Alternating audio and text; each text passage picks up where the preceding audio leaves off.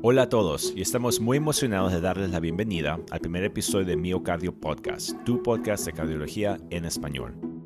Como les dijimos en el capítulo de bienvenida, este es un proyecto con el que queremos crear una nueva plataforma para que todos los apasionados por la cardiología, incluidos nosotros, podamos seguir aprendiendo.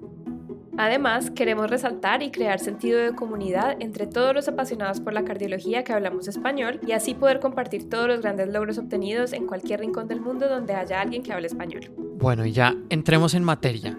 Eh, presentemos el caso en el cual nos vamos a basar para la discusión de hoy. Gabe, ¿nos, ¿nos ayudas con el caso? Claro que sí, Nico.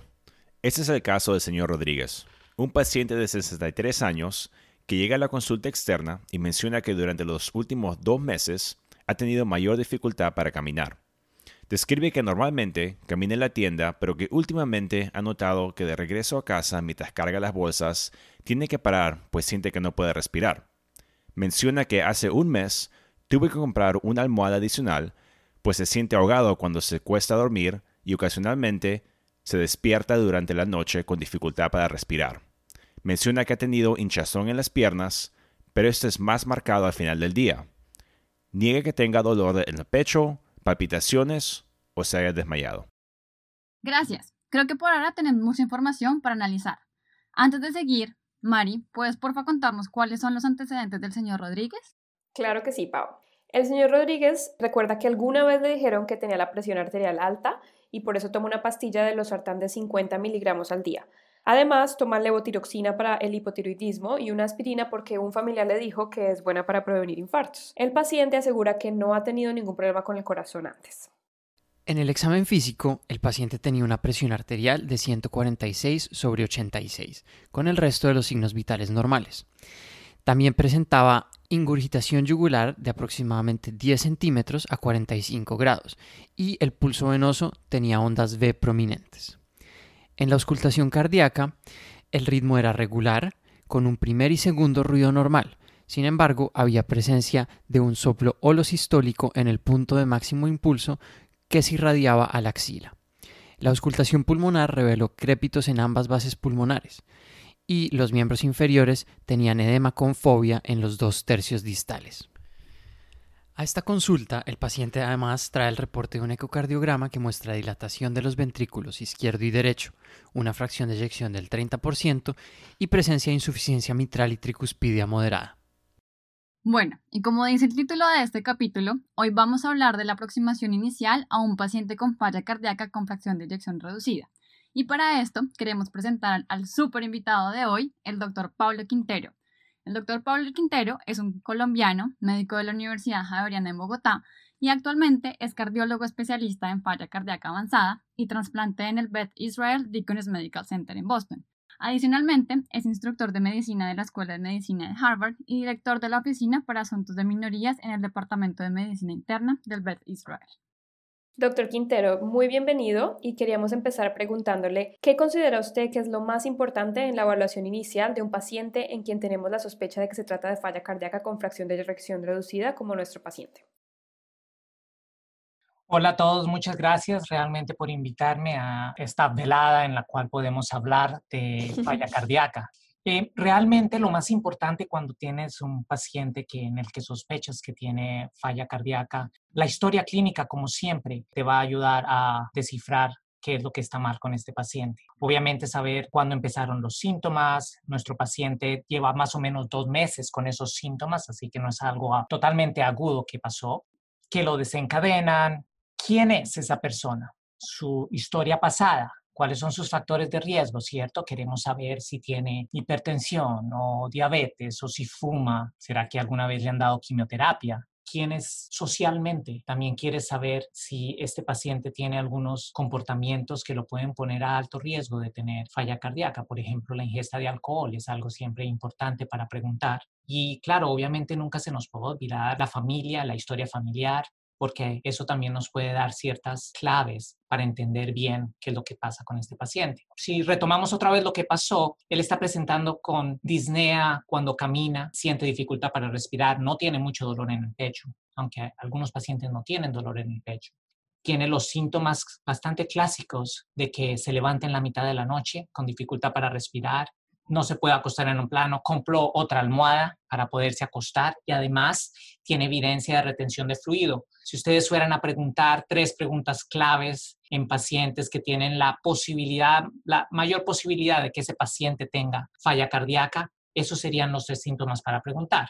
¿Tiene ortopnea o tiene disnea paroxística nocturna? Esos son tres cosas claves. También tenemos el examen físico que describieron en, este caso, la distensión de la vena yugular y saber exactamente cuál es la presión en la vena yugular es una importante parte del examen físico para saber si realmente cómo está el estado del volumen de tu paciente. La auscultación, dos murmuros que sugiere que es un soplo lo sistólico mitral, esencialmente la regurgitación mitral, y eso fue corroborado por el ecocardiograma que trajo este paciente que mostró que tenía insuficiencia tricuspidia e insuficiencia mitral. Creo que eso es lo clave inicial para pensar ¿Será que realmente la dificultad de este paciente para respirar se relaciona con una falla cardíaca o hay otra cosa? Y creo que este paciente tiene una potencialmente alta probabilidad de que esto sea una falla cardíaca.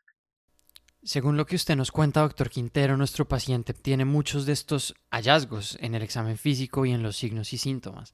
Eh, pero nuestra siguiente duda es, ¿cuál es la patogenia de la falla cardíaca con fracción de eyección reducida? ¿Cómo llega un paciente a tener esta condición? Bueno, realmente lo primero que ocurre es que hay un evento que desencadena un cambio en los cardiomiocitos y hay una injuria. Inicialmente, esta injuria, dependiendo de la magnitud, el, corazón se empieza a adaptar y hay mecanismos de adaptación de nuestro propio cuerpo que trata de, de lidiar con esa injuria. Obviamente, si un porción del corazón se muere, la función no es normal y el corazón tiene que a pesar de no tener la capacidad de bombear adecuadamente, tiene que darse y eso genera un desequilibrio hormonal en las personas y una activación de los sistemas de defensa que inicialmente ayudan a mantener el gasto cardíaco, ayudan a mantener tu presión. Le dice a los riñones, mira, no realmente los riñones sensan que no estamos recibiendo una buena perfusión y hay mecanismos adaptativos para poder retener fluido y, solucionar ese problema. Inicialmente todos esos mecanismos son compensatorios, el sistema renina-angiotensina, eh, la activación del sistema simpático, pero todo esto a largo plazo ocasiona remodelación adversa de los ventrículos y eso es lo que queremos evitar con todas las terapias. Todas las terapias que prolongan la vida en falla cardíaca reducida tratan de tomar y bloquear esos ejes maladaptados que inicialmente ayudan a que se adapte la fisiología compensando todo el problema de no tener un buen bombeo y eventualmente eso se vuelve mal adaptativo y es a largo plazo muy deleterio para los pacientes y para el corazón. Casi siempre hay algo que inicia esta secuencia de eventos. ¿Y qué podemos decir de esos factores predisponentes? ¿Cuáles son las etiologías más comunes de falla cardíaca con fracción de eyección reducida? realmente la mayoría de las etiologías para la falla cardíaca de fracción reducida, la enfermedad coronaria debe ser probablemente la más importante. Hipertensión no controlada está también allá en el top de los problemas. Enfermedades valvulares que no son diagnosticadas y a largo plazo hacen que la función se disminuya. Obviamente existe una porción de alguna porción de ellas nunca sabemos exactamente y lo llamamos idiopáticas, y bueno, si empiezas a mirar, hay otras causas un poco más esotéricas. Hay patologías que infiltran el corazón, hay enfermedades como inflamación del corazón, como la miocarditis, trastornos genéticos del músculo. Pero yo creo que si yo tuviera que escoger unas cuatro etiologías importantes, me quedaría con la enfermedad arterial coronaria, la hipertensión no controlada, enfermedad valvular y, y bueno, después hay una gran basket de las idiopáticas que no sabemos exactamente por qué las dan. Bueno, yo creo que aquí todos estamos de acuerdo con que cada una de estas causas merece su capítulo propio. Entonces, eh, esperen más adelante en nuestra serie de falla cardíaca varios capítulos hablando sobre algunas de estas etiologías. Totalmente de acuerdo, Pau. Bueno, pero en términos generales e independientemente de la causa, ¿cómo se puede clasificar la falla cardíaca con fracción de eyección reducida, doctor Quintero? Bueno, realmente si te quieres referir acerca de las clasificaciones en general para la falla cardíaca, hay ciertos estadios de los cuales hablamos. En general no es específico para falla cardíaca reducida, pero en general para falla cardíaca están los estadios de la ACC AHA, que el A, B, C y D, en el cual Es algo importante de conocer porque el estadio A son aquellos pacientes que están a riesgo de tener falla cardíaca. Todos los pacientes que tienen hipertensión, tienen diabetes, tienen obesidad o que de pronto tuvieron tratamientos de quimioterapia, pero que en este momento no tienen un, cambio estructural, ese es el estadio A de falla cardíaca. El estadio B son aquellos pacientes que de pronto tienen un cambio anatómico o que tienen las paredes del ventrículo más gruesas de lo normal o que tienen una fracción disminuida, pero nunca han tenido ningún síntoma. Y ese es el estadio B. El estadio C son muchos de los pacientes que nosotros vemos en los hospitales que vienen con la retención de fluido, sintomático, no pueden respirar, es el clásico. Y el estadio D son lo que llamamos el estadio final de pacientes que están en la parte como terminal de su falla cardíaca y que necesitan intervenciones importantes de falla cardíaca avanzada o discusiones muy serias acerca de cuidado paliativo porque para ese grupo de pacientes las opciones realmente son limitadas. Eso, esta es una gran clasificación, pero para todos los de falla cardíaca. También tenemos las clasificaciones de los síntomas, que es la clasificación de Nueva York, que todos conocemos, en los cuales va de 1 a 4 y en la 1 no hay muchos, no hay síntomas, mayores limitaciones. En la estadio 2 de la clasificación de Nueva York, actividades ordinarias pueden ocasionar síntomas. En el estadio 3 son pacientes que realmente tienen síntomas con actividades muy pequeñas de la vida diaria. Y usualmente los del estadio 4 tienen síntomas sin hacer nada, sino en reposo. Yo pienso que esas son las cosas grandes. Ahora, si ustedes piensan en otras clasificaciones en falla cardíaca que la gente describe, usualmente cuando pacientes vienen con una falla cardíaca descompensada, nos gusta ponerlos en una clasificación que es importante para el manejo de una falla cardíaca descompensada, que son los cuadrantes que la doctora Lynn Stevenson y su grupo publicó, en los cuales catalogamos a los pacientes si no tienen retención de fluido o están con retención de fluido, en inglés les decimos wet patients, o esa es una cosa que toca decidir clínicamente. Y la otra cosa es saber si la perfusión está normal, lo cual quiere tratar de descifrar con el examen físico y las preguntas que le hacemos a los pacientes si el gasto cardíaco realmente es normal. En esa clasificación de los cuatro cuadrantes, nosotros queremos que todos nuestros pacientes no tengan sobrecarga de fluido y tengan un gasto cardíaco adecuado. La mayoría de pacientes que nosotros vemos con exacerbaciones están en el estadio B de esa clasificación, que están con un gasto cardíaco normal, pero tienen evidencia clara de sobrecarga de fluido.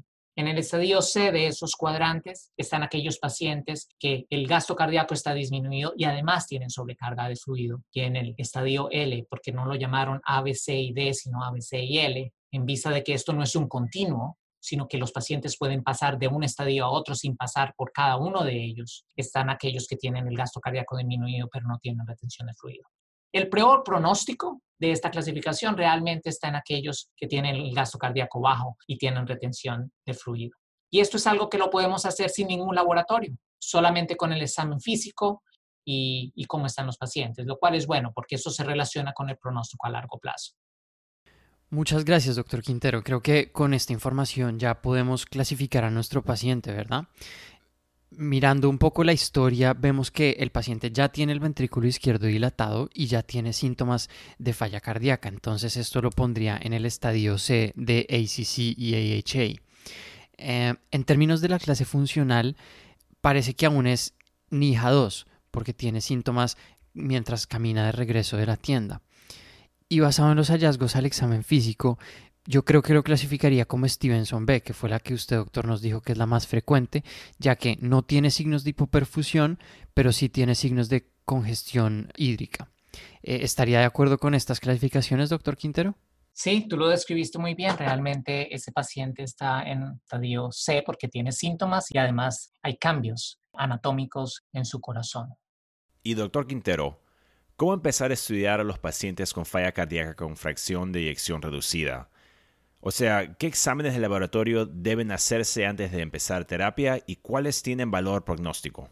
Bueno, sí, realmente apenas encontramos un paciente con la fracción eyección reducida, es como un trabajo de detective tratar de encontrar la causa. En cuanto a los exámenes de sangre, tener un cuadro hemático es importante primero porque quiere saber comorbilidades asociadas a esta enfermedad que de pueden ser responsables de que haya una exacerbación, por ejemplo. saber qué, cuál es su estado de anemia, si hay alguna infección, tener un panel de electrolitos donde está la función renal, el sodio, el BUN, nitrógeno ureico y definitivamente la creatinina son muy importantes porque algunos de estos tienen un valor pronóstico importante, como por ejemplo el sodio el nitrógeno ureico y la creatinina también son importantes, por ejemplo, estratificar pacientes que son admitidos al hospital y se relacionan con su mortalidad durante la estadía en el hospital por una falla cardíaca aguda. Saber cuál es su glucosa es importante, ¿cierto? Diabetes es un factor de riesgo gigantesco que es eh, diagnosticado y eh,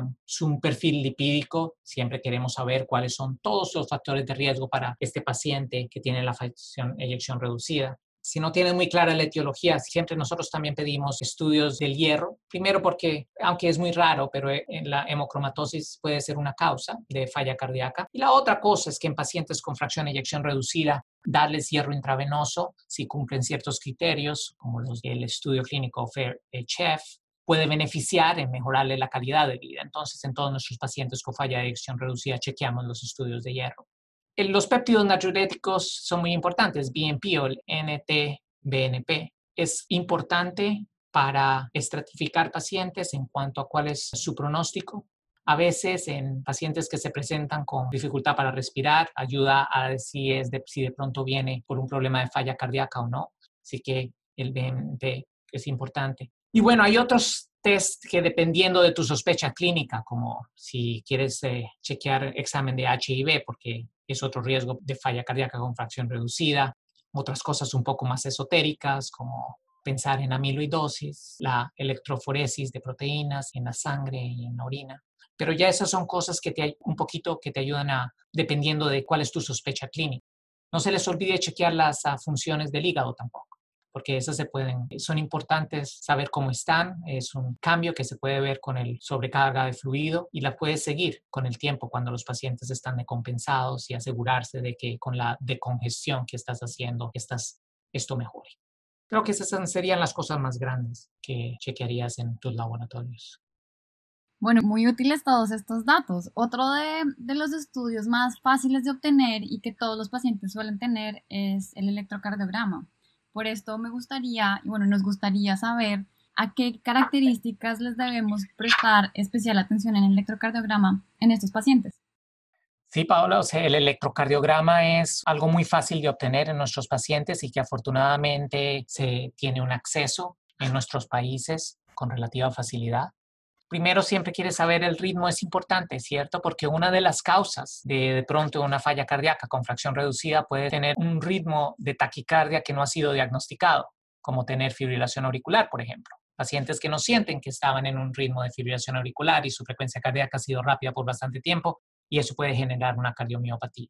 Mirar por las uh, ondas Q como cicatriz en el electrocardiograma que te puede sugerir que hayan tenido un evento previo, como un ataque al corazón, quieres mirar cómo está el QRS, por ejemplo, porque para terapias futuras siempre es importante saber cuál es la duración de ese QRS, ya que pacientes que de pronto, a pesar del manejo médico y que tienen un QRS amplio en un bloqueo de rama izquierda, con esa morfología, se pueden beneficiar de la resincronización cardíaca. Hay otras cosas un poco menos frecuentes, pero si tienes un alto nivel de sospecha, si de pronto ves en el ecocardiograma que las paredes son más gruesas de lo normal, pero tienes bajos voltajes en el electrocardiograma y además unas Qs a nivel precordial, eso puede sugerir un patrón infiltrativo, como por ejemplo amiloidosis.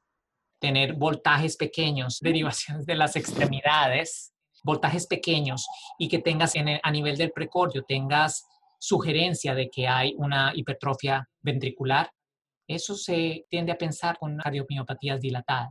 Entonces, esas son las cosas grandes, mirar que no haya cicatrices, cuál es el ritmo y cuál es la duración de la depolarización ventricular, porque te puede sugerir terapias en un futuro. Así es, doctor Quintero.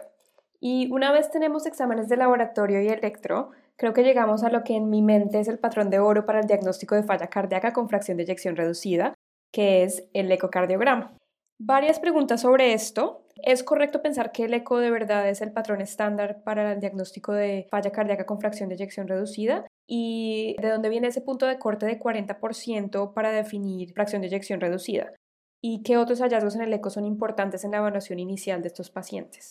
Bueno, podríamos hacer otro podcast ah, con respecto a esa pregunta. Si el EC, la pregunta con respecto a si el eco es el patrón de oro para la fracción de emisión reducida, realmente si te tocara escoger una modalidad, probablemente la resonancia magnética tiene una un poco de ventaja en, la exactitud, en cómo se mide fracción de eyección y los volúmenes. Sin embargo, pienso que el eco, con la facilidad que es obtenerlo en muchos de nuestros países, realmente es el instrumento inicial en el cual nos basamos para hacer el diagnóstico de falla cardíaca con fracción de eyección reducida, que tiene que ser, por definición, menos del 40%.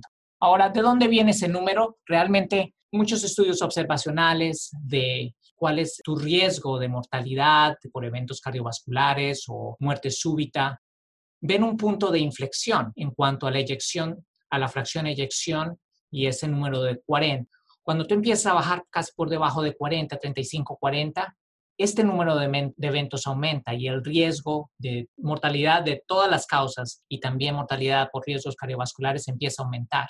Cuando tú empiezas a subir por encima de 40, casi que ese riesgo no cambia mucho. Entonces, parece que ese punto alrededor de los 40 identifica un grupo de pacientes que están aún a un mayor riesgo de tener eventos en el futuro que limitan su vida.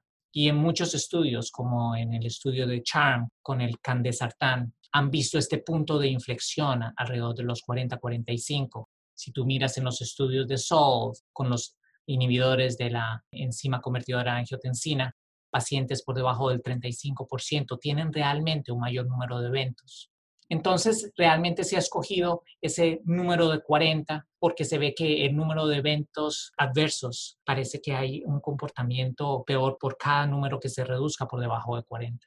La otra pregunta que me hiciste, ah, ¿qué otras cosas miramos en el ecocardiograma? Bueno, el ecocardiograma te puede dar demasiada información acerca de la patología de un paciente, ¿cierto? Hablamos de que algunas de las causas de fracción de eyección reducida es enfermedad valvular y evaluar las válvulas es un punto importante, mirarlo en el, en el ecocardiograma.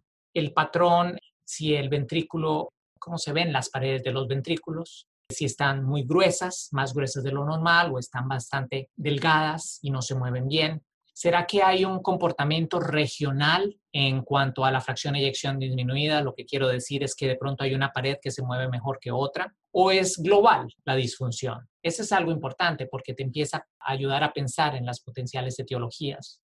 Hay otras cosas que es un poco más precisas de cuál es el patrón de llenado del ventrículo, si hay algunos parámetros de disfunción diastólica, algunos de ellos tienen un pronóstico en falla cardíaca, pero creo que lo más importante es mirar cómo están las válvulas. Ah, la otra cosa que siempre miro es qué tan grande está la cavidad, porque si ustedes miran que la cavidad es más grande de lo normal y la función está disminuida, el proceso ha, pasado por un buen tiempo, no es algo muy agudo, porque la cavidad ha tenido el tiempo para dilatarse y hay un efecto adverso en, el, en la remodelación del ventrículo.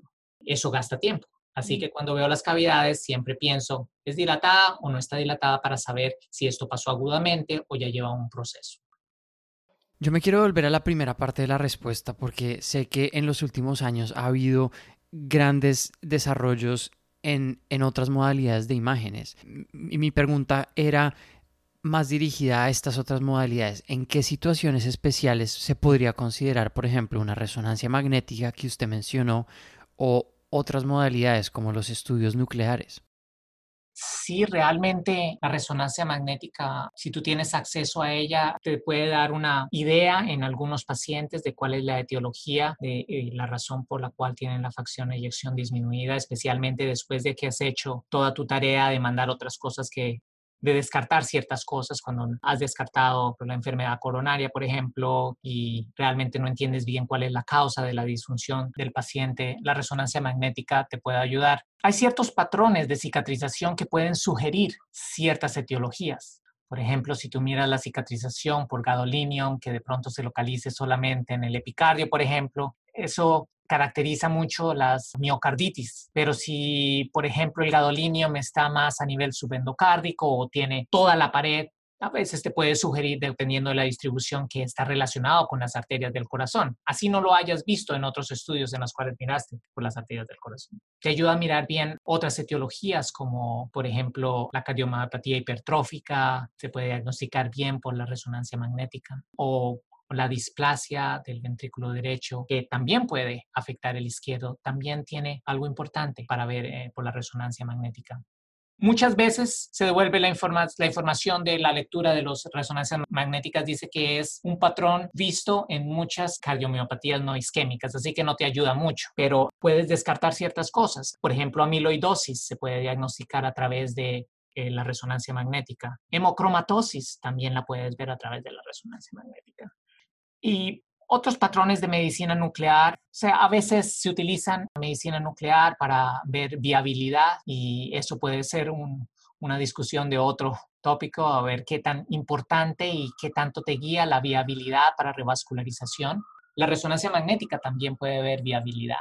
Ayuda un poco al pronóstico. Si tú ves mucho gadolinio en ciertas patologías, por ejemplo, en la cardiomyopatía hipertrófica, te pone un mayor riesgo de muerte súbita. Pero sí, el problema es el acceso, el acceso a este tipo de tecnologías que no siempre es fácil y, y bueno, si estás en un sistema que te permite ordenar este tipo de exámenes, te puede ayudar a tratar de buscar otras patologías y, y tener una mejor imagen de la cardiomiopatía.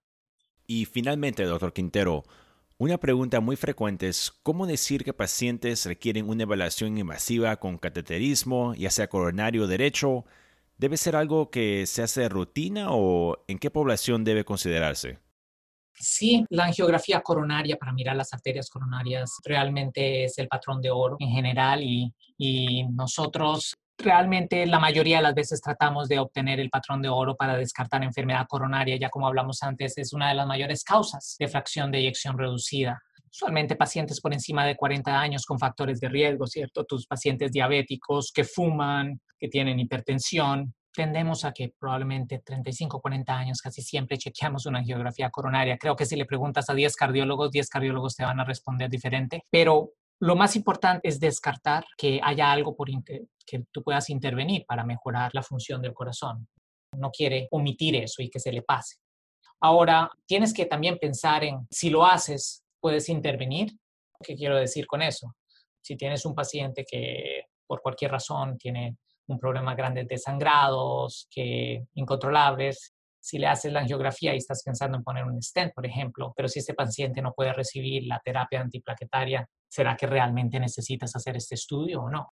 Si la función del riñón está disminuida, tienes que pensarlo un poco más, de saber si es la estrategia adecuada o de pronto tratas de hacer un método no invasivo que no daña el riñón y de pronto estás contento con ese proceso de evaluarlo de una manera no invasiva, bien sea por imágenes nucleares o hacer un ecoestrés. En cuanto a la, al cateterismo derecho, una cosa es clara, es que realmente en términos generales no se necesita para el manejo normal de pacientes con falla cardíaca descompensada. Sin embargo, y en nuestro mundo de falla cardíaca avanzada, sí es importante para nosotros, si estamos evaluando a alguien para su candidatura para terapias avanzadas, es importante saber cuáles son las presiones pulmonares, por ejemplo, porque eso te puede hacer candidato o no a trasplante. ¿Cuál es el comportamiento hemodinámico del corazón derecho? que se tiene demasiada información a través de un cateterismo del lado derecho es importante para nosotros. Si estás pensando de pronto en una terapia de un dispositivo de asistencia ventricular izquierdo, quieres saber exactamente cómo se comporta el ventrículo derecho. Ahora, en esos pacientes que tienen, están en shock y que no está diferenciado, eso te puede ayudar mucho a, a ver la etiología del shock. Si tienes un paciente múltiples inotrópicos, es importante guiarte para saber hacia dónde está yendo el paciente. Y en aquellos pacientes que no están respondiendo bien a tu terapia normal, ¿cierto? Que no, por más que tratas de descongestionarlos en el hospital, no funciona, los riñones no están respondiendo y tú estás seguro que yo veo que tienen una cantidad de volumen y no los puedo decongestionar, ¿cuál es el problema? ¿Es que tienen un cardiogasto bajo? ¿O qué estoy yo omitiendo y qué se me está pasando? En esos pacientes donde no está muy claro por qué no responden al manejo inicial, una cateterización de derecha te puede ayudar. Bueno, muchas gracias doctor Quintero por clarificar todos estos temas. Nos llevamos muchos puntos de aprendizaje en este capítulo y por mi lado creo que es muy importante recordar que la falla cardíaca con fracción de eyección reducida es una manifestación de una serie de mecanismos compensatorios que causan todas estas manifestaciones clínicas. Recordar también que el factor desencadenante puede variar y por esto es súper importante pensar sistemáticamente en todas las otras posibilidades que hay. De acuerdo, Pau. Yo además pienso que un mensaje muy importante es que los estudios que se hacen en el abordaje inicial de la falla cardíaca con fracción de eyección reducida van dirigidos, como tú dices, a identificar la etiología específica, pero muchos de ellos también nos ayudan a darle un valor pronóstico al paciente, como la anemia, el BNP y la fracción de eyección, entre otros. De esta charla con el doctor Quintero yo concluyo que evaluando al paciente con sospecha de falla cardíaca con fracción de eyección reducida hay que pensar a largo plazo, ya sea con la mente puesta en los siguientes pasos en términos de estudios diagnósticos con imágenes o con la idea de instalar un tratamiento. Y ya que hablas de tratamiento, los invitamos a seguir conectados con Miocardio Podcast, porque en nuestro siguiente capítulo nos vamos a adentrar en los detalles de la terapia médica óptima para la falla cardíaca con fracción de eyección reducida.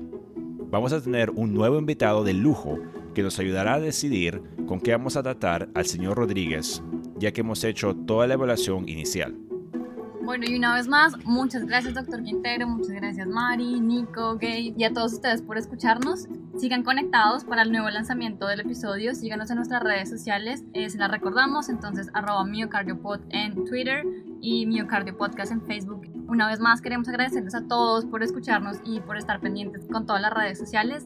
Recuerden que Miocardio Podcast es tu podcast de cardiología en español.